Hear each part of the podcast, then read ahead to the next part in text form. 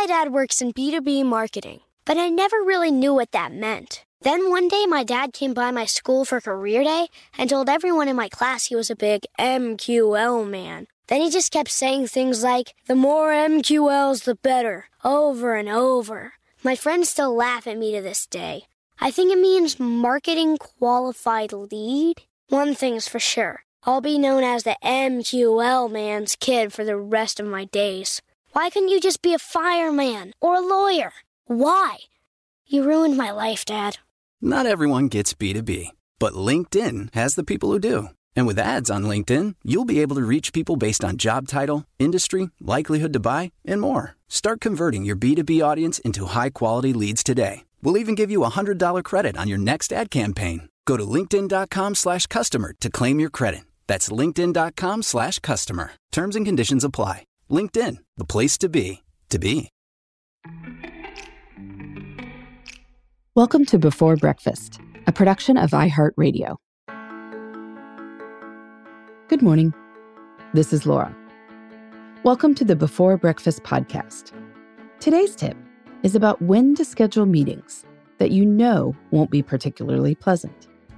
You know they have to happen, but you also don't want to have them consume more mental space than necessary. This topic was suggested by a Before Breakfast listener who wrote in that my most productive time, like most people's, is in the morning after breakfast. She wanted to preserve that time for focused work, and so her inclination was to schedule most meetings for the afternoon. The problem? If she knew the meeting would be rather intense, she found herself thinking about it all day. She wondered if it might make sense to just get it over with.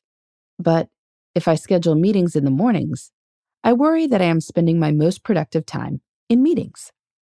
It was quite a quandary. In general, her inclination toward afternoon was sound. People tend to show up at meetings that are on their calendars, even if they're tired.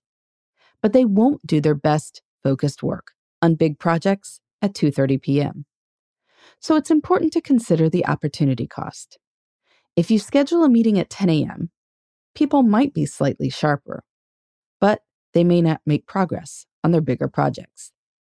If the meeting happens at 2 p.m., on the other hand, they'll be able to do both.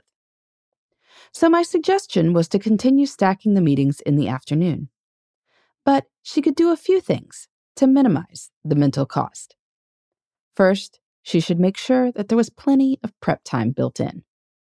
During this prep time, she could rehearse anything that might go awry in the meetings, and the prep time could also provide a palate cleanser between individual and collaborative work. Second, since she knew the meetings would be intense, she should put them as late as possible so that when she was done, she could just stop. So maybe she could prep at 2, schedule meetings at 3, 3:30 and 4 or 3, 3:40, 4:20 or whatever the time required. Then in normal times, go home. In social distancing times, log out of Zoom and open the wine. And finally, if the knowledge that meetings are coming up distracted her, maybe she could just set an alarm for 15 minutes before her prep time so she wouldn't need to think about it or even look at the clock until it's time to go. That way, she could really get into the flow on individual work. She wouldn't need to worry about the clock. She could just focus on what was in front of her. So if you've got intense meetings, consider if there's a way you can maximize focused work and be in a good mental place to deal with them. I still think scheduling meetings in the afternoon is the way to go.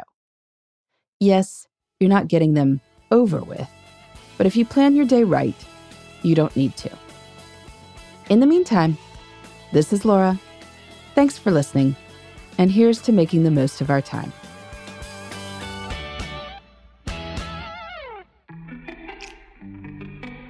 Hey, everybody.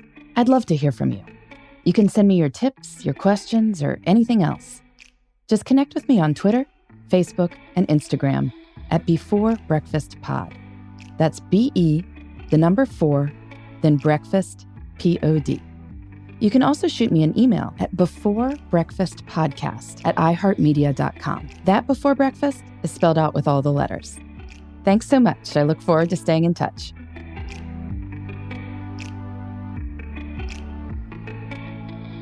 Before Breakfast is a production of iHeartRadio.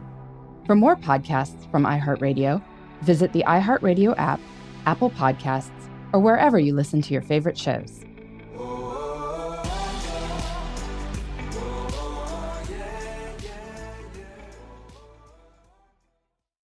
Trinity School of Natural Health can help you be part of the fast growing health and wellness industry.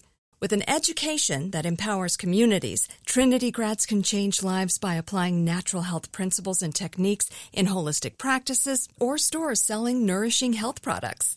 Offering 19 online programs that fit your busy schedule, you'll get training to help turn your passion into a career. Enroll today at trinityschool.org. That's trinityschool.org.